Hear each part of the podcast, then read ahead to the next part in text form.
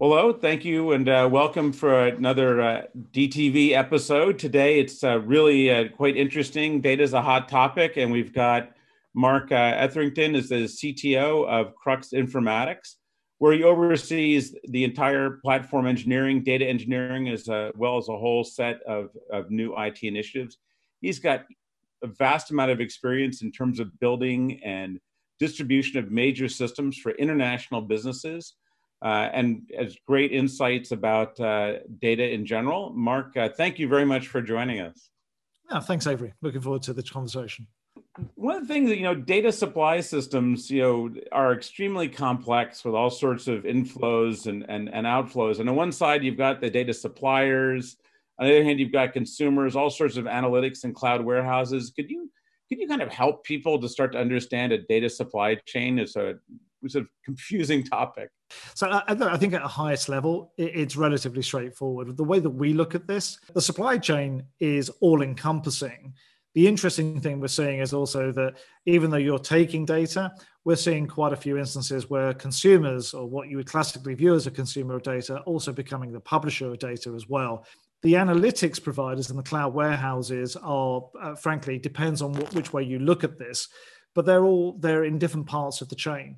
The cloud warehouses are positioning themselves as either you're a tool for a supplier, a tool for a consumer, or indeed as a transport to allow you to share data between them. The analytics providers are either an exhaust of the system and are actually being used by the uh, the consumers themselves on their own platforms or indeed in the cloud, or they're in the middle, adding analytical information into the process as we go, or they're in both the middle, the front, and the back, trying to actually provide value to the data sets in question to, do, to allow more value to be extracted from them. The trouble for the consumers is that you need to be able to you know, basically run all of this across multiple suppliers. And honestly, the challenge for the suppliers is they have to run multiple different ways of actually communicating with all the different consumers. Actually, I mean, the whole idea originally for cloud was to simplify and centralize the data. Um, at least, I mean, that's how I, I always thought of it. But now the cloud itself is fragmented with not just you know multiple clouds, but also multiple pools of data and multiple sets of um, uh, quality and and rights around some of those different data. So, Absolutely. how has this changed how you think about management and operation? Wow. Now, most of us think about you know the big players, the Googles, the Microsofts, the Amazons of the world, yeah. But the reality are there's there's tens of cloud providers, each with their niche, each in their own specific regions, each with a subtly different play. Whether you're a small company and you want you know a cheaper version of Amazon, a lot of them try to do the same type of you know protocols around it. But at the end of the day, there's lots of different players in the market. Now that may consolidate over time, but it's an interesting play. Yeah, you see, a consumers think of it quite straightforwardly because their organizations have picked one, typically one. The suppliers have all of them. If they really want to maximize their destinations, they have to actually connect to all of them. And then it doesn't get any easier. When you look at it, there's lots and lots and lots of different ways of actually getting data to an end consumer. And the end consumer wants it in the way that almost you're guaranteed to not have. And then that puts an onus on the suppliers to actually build this up on top. It's interesting. Um, with clouds, there was a, early on in, in clouds, uh, people would talk about the fact that you want to have herds and not pets for your servers. That you don't want to have, you know, every, you don't want to have to know about the differences between each server. You just want them, you know, I have a hundred of web servers.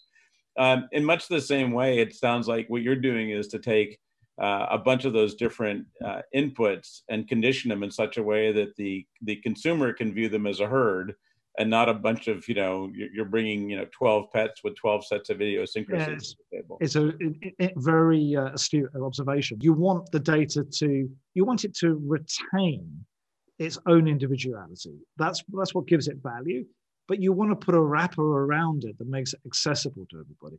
And that's what every company builds. They're all building them to meet their own internal standard the way they represent data. And they're the same but not quite the same they're always similar in terms of what they're trying to do. What we're doing is putting that wrapper around for every feed that we take and every mechanism we support. Uh, it's interesting. One, you know, uh, one of the value propositions of data is that you, you know, the, the, you know, with data is you don't get locked in. Uh, you can you can you can share you know share without constraints of centralization, um, which is you know given rise to Snowflake, uh, and so by all appearances, well well received certainly by certainly by the market. So, what's your view of cloud warehouses, and you know, oh, yep. what what kind of advice would you give to people because it's you know on everybody's mind right now? Well, let's let's put a bit more on my on my background and, and data. I think that so having run large distributed uh, environments for the banks, yeah, I was always being asked, well, make sure we don't get locked in.